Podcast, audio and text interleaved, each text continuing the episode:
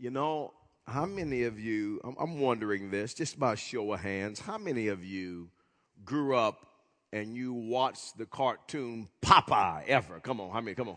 Popeye, where are you? Where are you? All right, come on, everybody knows Popeye. I am what I am, and that's all that I am. Popeye. He got a little pipe in his mouth, you know, Popeye. Little tattoo on Popeye. And Popeye had a had a little girlfriend. Her name was anybody remember? Olive Oyl. What's up? Olive Oyl, man.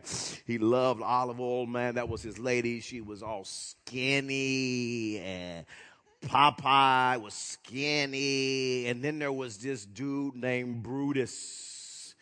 Anybody remember Brutus, man? Dude was big and he was mean, and you wouldn't want to run into Brutus in a dark alley. You know what I mean? He's not one of those guys you want to run into. The dude was mean and he was big. And, and Popeye in the cartoon would oftentimes find himself where the odds would be against him. He's this small man. Brutus is this big man, and Brutus would have Popeye where the odds would be against him in intimidating circumstances. But Popeye had a secret weapon. And that little skinny man would whip out. Anybody remember? Oh, you still watch Popeye, don't you? Come on now, huh? Come on. He whip out that spinach, and every parent loves for their kids to watch Popeye because it's a way to convince them to eat their vegetables. Eat your spinach so you can be like Popeye. And Popeye would eat his secret spinach, and then he would have the strength to get victory over Brutus. And, and you and I find ourselves in life just like Popeye in underdog situations. We find ourselves at times where the odds are against us. Some of you are in situations, you're in circumstances right now where the odds are against you. And life is kind of difficult. The cards are, the deck is stacked against you. And I want you to know if you're a follower of Christ, I want you to know if you've given your life to Jesus Christ, that even when the odds are against you, there's a secret weapon that you can call on, and his name is Jesus. And when the odds are against you, God is for you. Jesus is on your side. The Holy Spirit will strengthen you. And when the odds are against us, and at times in life they are, God is for us. And what I want to do for the next few moments is give you three things not to be afraid of when the odds are against you. And I want us to look at Noah because Noah, the odds were against him like Popeye, like you and I face in life. And yet Noah, even though the odds were not, were against him, he was not afraid. And I, I want to point out three things. Number one is this. Don't be afraid to stand alone. To stand alone. Let's look at the story of Noah in the book of Genesis, the very first book in the Bible. And I want us to look at chapter 6 and pick up reading in verse number 5. It says, The Lord observed the extent of human wickedness on the earth, and he saw that everything they thought or imagined was consistently and totally evil. So the Lord was sorry he had ever made them and put them on the earth. It broke his heart. And the Lord said, I will wipe this human race I have created from the face of the earth. Yes, and I will destroy every living thing, all the people, the large animals, the small animals that scurry along the ground, and even the birds of the, of the sky. I am sorry I ever made them. But notice verse 8. But Noah found favor with the Lord. This is the account of Noah and his family. Noah was a righteous man, the only blameless person living on earth at the time. And he walked in close fellowship with God. Notice this, the only, come on, everybody shout this, everybody shout it. Come on, everybody watching online, Midwest City, everybody shout, only. Catch that. The only blameless. Noah was an underdog. He was the only blameless person living on earth at the time, and he walked in close fellowship with God. The only blameless person on the entire earth at the time. Think about this. Everybody else on planet earth was evil, was violent, was selfish, was prideful, was lustful, was hateful, was envious, was greedy, was jealous, except for a man named Noah. And Noah, he stood out in the world at that time like a bright full moon on a pitch black dark night. He stood out when everybody else was bowing down. Noah stood up. When everybody else was going left, Noah went right. Noah stood alone to honor God. And friends, we all come to crossroads in life. And when we get to these crossroads, we will either progress into all that God has for us, or we will regress and hinder what God has for us. We all come to a crossroads in life and we have to make a critical decision. And that one decision will either propel us forward with God or propel us backwards in our relationship with God. And, when we get to this crossroads, the, the one critical decision, the one thing that, that we have to decide is this will we stand alone? When we get to the crossroads, the one thing that will propel us forward is our ability to stand alone. And I am who I am today in the Lord Jesus Christ because of times in my life where I've come to a crossroads and I had to make a decision. Am I going to stand alone for God. And it's made me who I am today.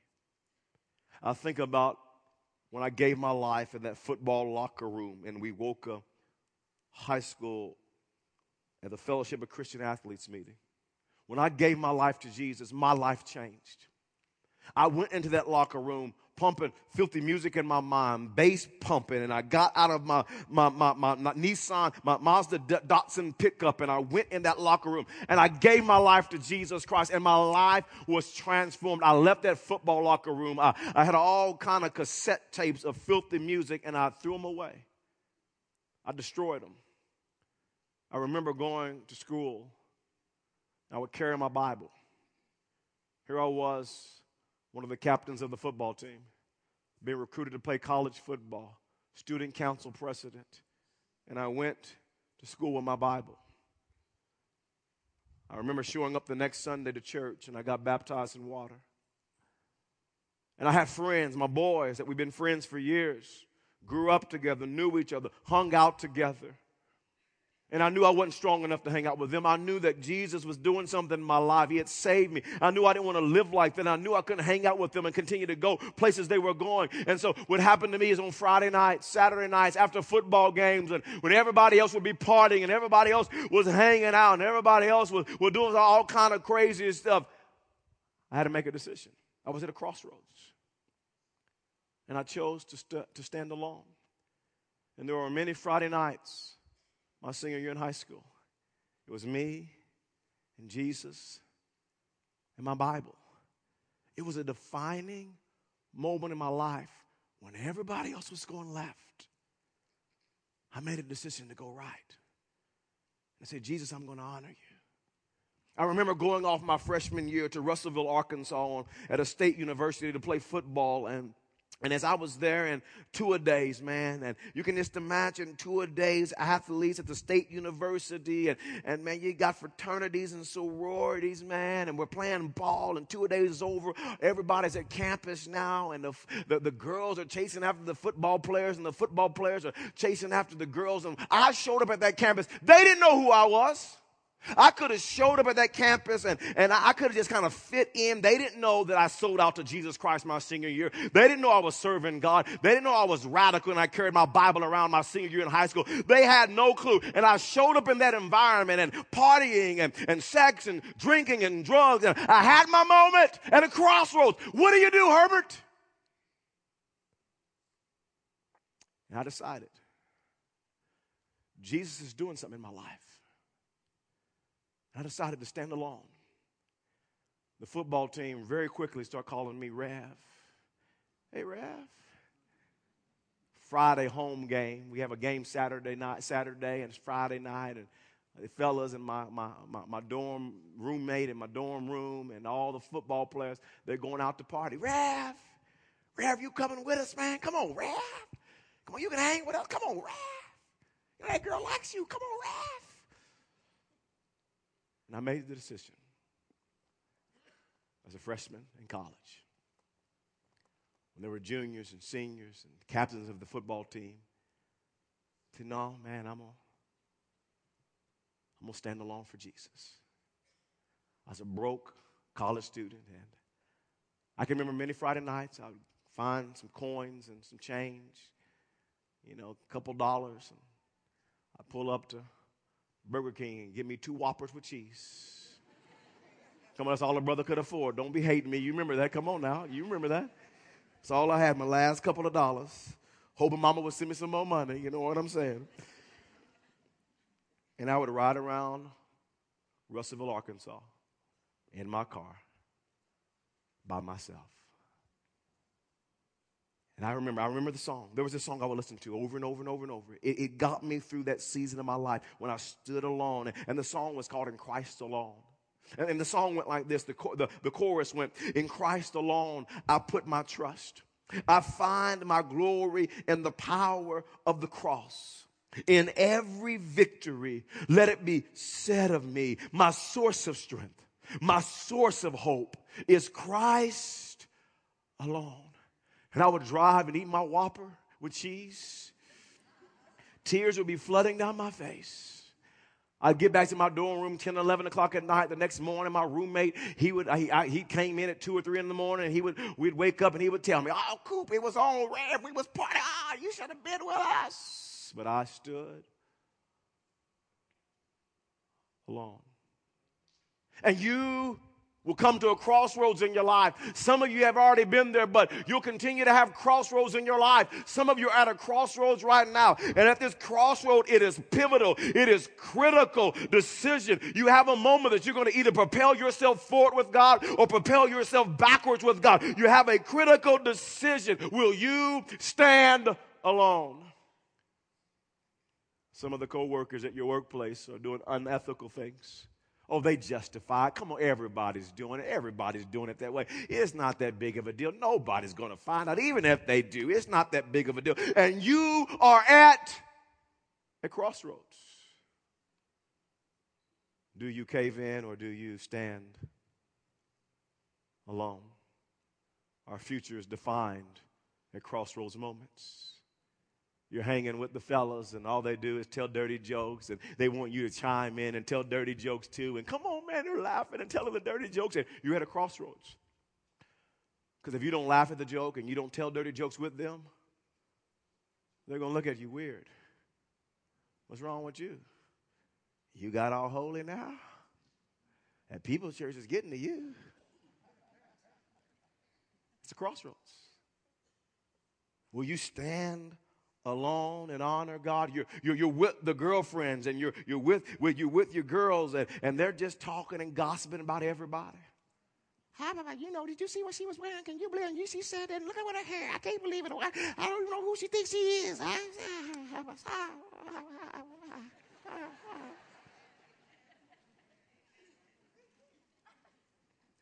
It's your moment. You're at a crossroads. Because you know everybody else is going to do? They're going to chime in. They're going to gossip. They're going to tear down people they don't even know. They don't even know their motives. They don't even have a relationship with them. But they're going to tear them down and gossip and judge them. And you're at a crossroads. What do you do? Do you stand alone and honor God? You say, Pastor, how do I even do that? How do I stand alone when everybody else is going left in our society? How do I go right when everybody is caving in and bowing down? How do I stand up for Jesus? How do I do that? Let me tell you how Noah did it. You see, verse number nine, the Bible says this about Noah. The Bible says that Noah walked closely with God. It says Noah, he had close fellowship with God. Can I tell you how Noah was able to stand alone? Noah knew God for himself. This wasn't his grandma's God. It wasn't his grandpa's God. It wasn't his friend's God. Noah walked with God closely. He talked with God. He knew God. And can I tell you, if you're going to be, be stand alone, if you're going to have the strength to stand up when everybody else is kneeling down, can I tell you, it's imperative that you walk closely with God. You got to know God for yourself. You got to have a personal relationship with God. You got to know His Holy Spirit. You got to know God for yourself. And Noah walked closely with God, and he was able to stand alone. And the Bible says this in verse number eight it said that Noah found favor with God. Wow.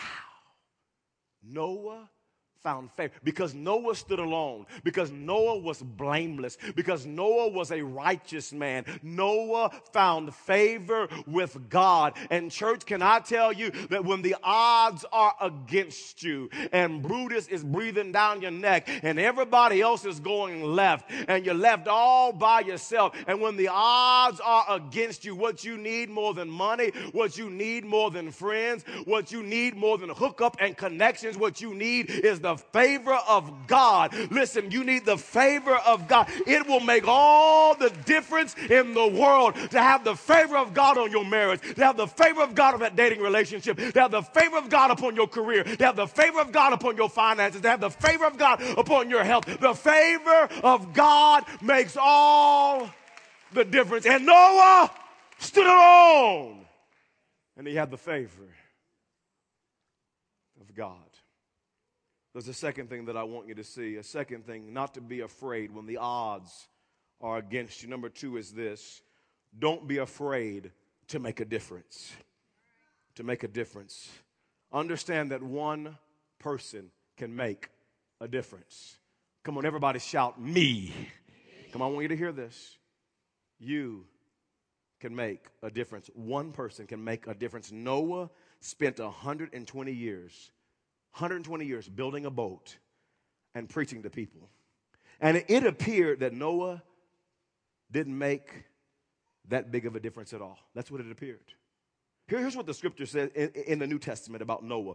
In 2 Peter chapter 2 and verse 5, it says, If he, talking about God, did not spare the ancient world when he brought the flood on its ungodly people, but protected Noah, a preacher of righteousness, and seven others. I want you to notice is that Noah was building a boat for 120 years, and the Bible calls him a preacher of righteousness. He, he, he preached righteousness. As Noah was building that ark for 120 years, he was preaching. Turn to God. Give your life over to God.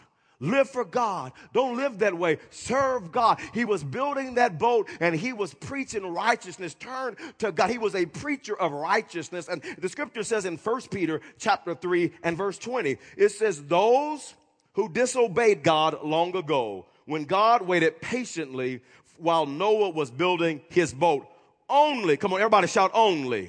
I want you to catch this. Only eight people were saved from drowning in that terrible flood. Think about this. Noah was building a boat for 120 years and he was preaching righteousness. Turn to God, live for God. God's going to send a flood on the earth. Turn to God for 120 years. And the Bible says eight people got saved, really only seven, because Noah was the eighth one. 120 years of preaching and nobody got saved but his family. It made me feel good this week. Sometimes I'm like, God, I've been preaching the gospel. Some of these people have been coming for years. And look at them. Not you, though. Not you. That's the other service. Amen. The other service. But I've been, I've been like, Lord. And Noah was a preacher of righteousness and nobody got saved. Can you imagine this? 120 years of preaching. God's going to send a flood. God's going to send a flood. God's going to send a flood. And nobody got on that ark except for his family.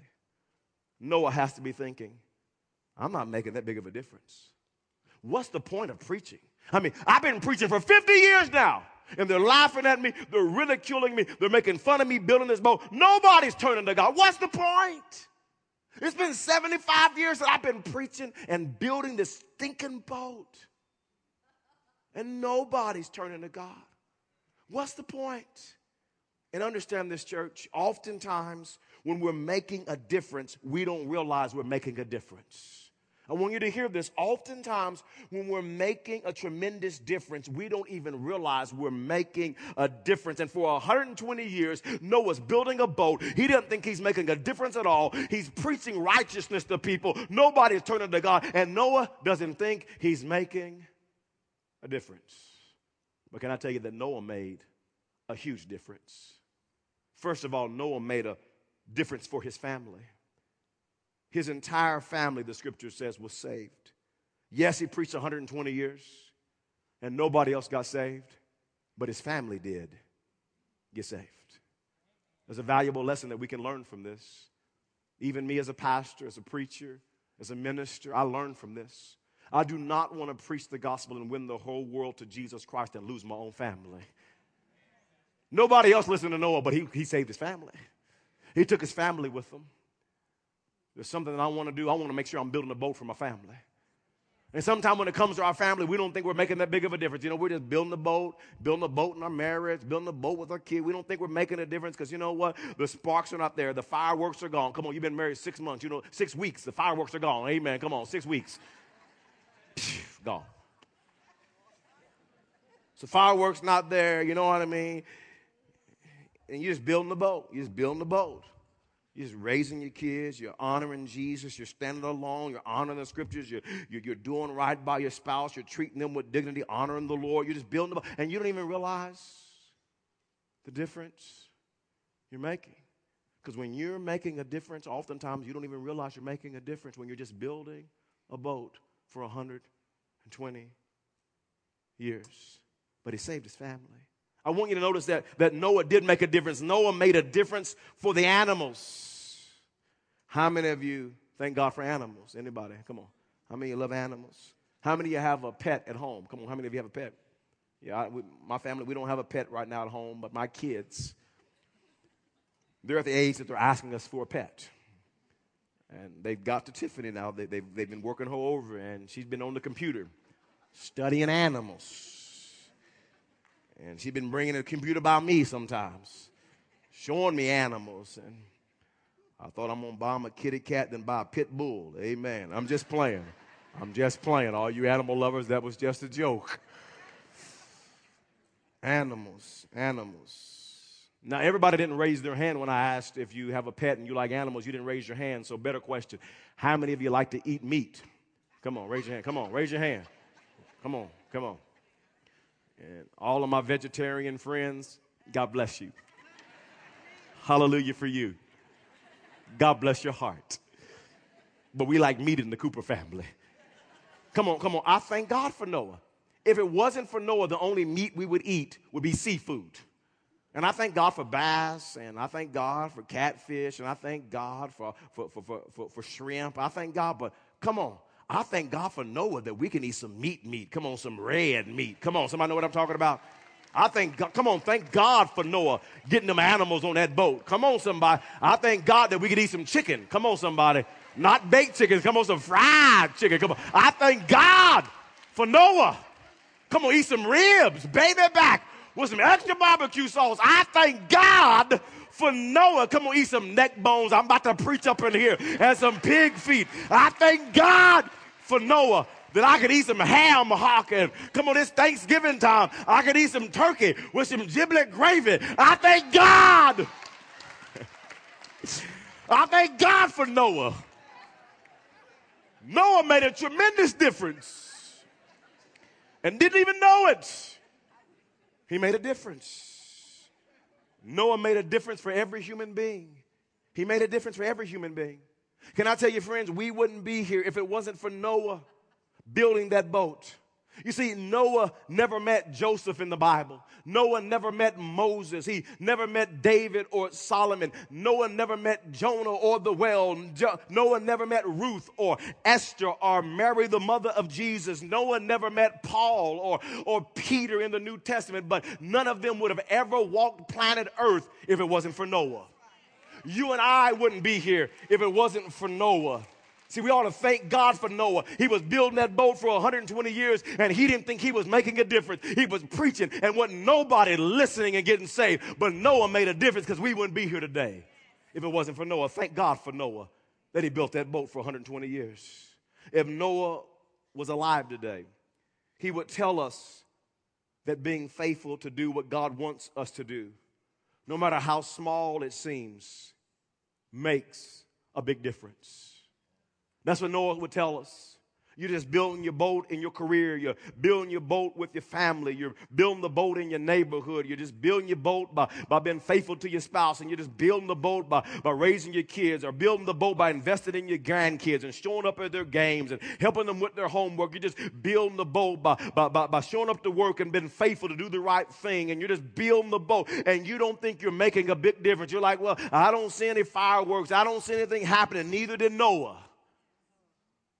But when you're faithful to build a boat and honor God, one person makes a tremendous difference when they just decide the odds are against me, but I'm going to build the boat anyways.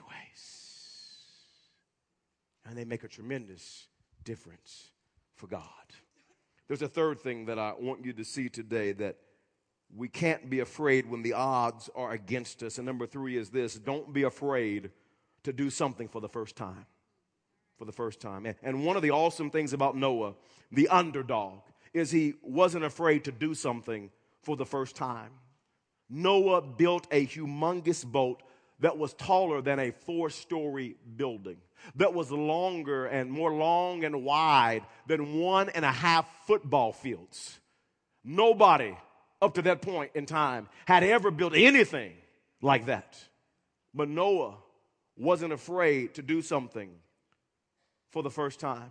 And so many underdogs, so many of you are missing out on God doing something powerful through your life and in your life because you're afraid to do something for the first time. Pastor, what if I fail? What if I blow it? Listen, don't let fear and the fear of failure stop you from doing something for the first time. I've got news for you today. We've all failed. We've all failed. Come on, look at your neighbor right there. Look at your neighbor. Come on, stare at your neighbor right now and say, You're not fooling me. Come on, yeah, yeah, yeah. You're not fooling me. You failed. Don't be afraid to do something for the first time. Noah built the boat for the very first time. Don't be afraid. Can I tell you, we all failed. We've all failed. Can I tell you, you don't even remember this, but when you started walking, you couldn't walk? Come on, you were nine months old. Some of you were 12 months old. Some of you a little weird and you were 22 months old. That's all right. It's, it's, it's okay. We love all of it. It's God's house. We love everybody. And you couldn't walk. You're nine months old. You got up, pow, you hit your head on the coffee table. But you tried for the first time. Come on, how many thank God you didn't give up? Come on, you can walk today. Come on, you know, see, see you can See, but you didn't you didn't succeed the first time. Come on, the first time you tried to talk, you didn't talk. You said, you said, Baba. That's all you could say. Now, all my kids, all my kids said daddy first. All of them, all four of them. Huh? Dad, dad. It might have sounded like, it didn't sound like dad, dad, all of it. But it was dad, dad. Don't argue with me. It was dad, dad. But the first time you tried to talk, you couldn't talk. But come on, how many of you glad you kept trying? You took, you took the first step. You tried something for the first time.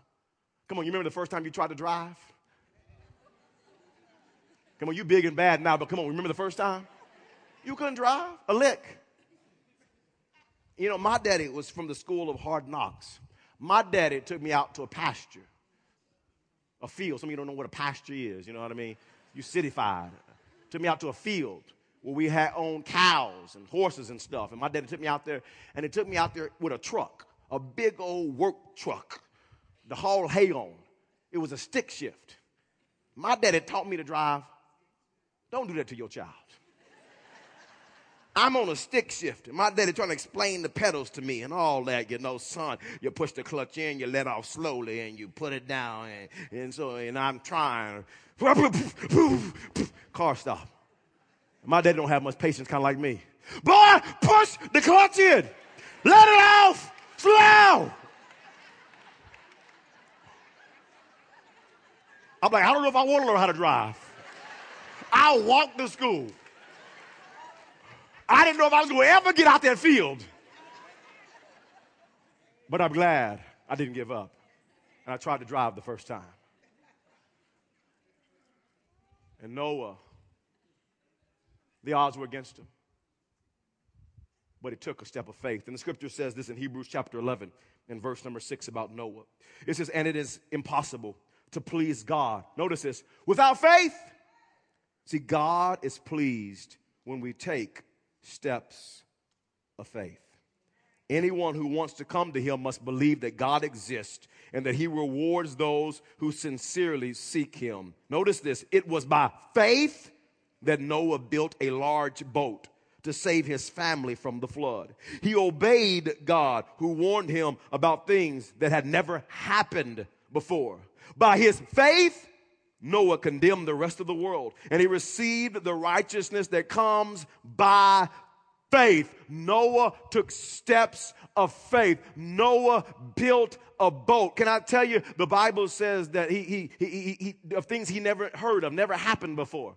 See, many scholars believe that when God approached Noah about building an ark, it had never rained before. Noah didn't even know what rain was. God said, Noah, I'm going to send a flood. What? Yeah, no, I'm going to make it rain. What? Yeah, water's going to come from the sky. That's never happened before.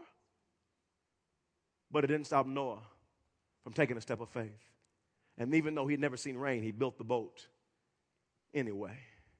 Noah builds a boat, and come on, God. I mean, how am I going to build a big boat like this? I got to be way far from the water to build this boat. Yeah, no, don't worry about it. Just build the boat in the middle of the land. But God, how am I going to push a boat one and a half feet, one and a half times uh, uh, size of a football field and four stories tall? How am I going to get this boat to that water? I can't push that boat in the water. And I've been preaching to these crazy people. They won't give, they won't turn their life over to. They're not going to help me with this boat. They're laughing at me. But Noah built the boat anyway, and he took steps of faith. God tells Noah, Noah, you're going to build this big old boat. When you get the boat built, you're going to get two of every kind of animal on the boat, male and female of every kind of animal on the boat. Really? Really, God? I don't even like them lions. I don't even like them. How are we going to get on the boat with them? Elephants, I don't like them big old elephants. I don't want them on the boat with me. How is that going? We're really God. But Noah took a step of faith and he built the boat anyway. I have a question for you today. I close with this. What step of faith is God calling you to take? What step of faith? It may be in your family that you've never before said, We're going to just as a family, we're just going to grab the Bible. And this is weird. I've never done this before, but we're just going to read it together. A couple scriptures. And I never prayed out loud before, but I'm just going to pray out loud. Maybe it's at your, at your workplace and God says, take a step of faith and you view your work as just making money. And God says, no, no, no, I placed you there to be light and salt and, and, and, and you're there. And when's the last time you shared your faith with somebody? Pastor, I don't do all that. I don't do all that. No, I come to church on Sundays. I mean, I'm a Christian on Sundays. No, I'm talking about that stuff at work. When's the last time? You just said to somebody, let me tell you what God's done for me. Let me tell you how God's changed my life. See, nobody can out argue your story. Let me just share with you. When's the last time you just prayed for somebody at work that were just having a difficult time and you don't even know if they're a believer or not, but you said, Can I just say a prayer for you? When's the said, Pastor, I'm scared of that. When's the last time you took a step of faith? When's the last time you invited somebody to church because you believe Jesus makes the difference and he can heal the broken heart and he can save people and put them back together? When's the last time you said, Would you just come to church with me? He said, Pastor, I can't do that because they'll know I go to church. Yeah.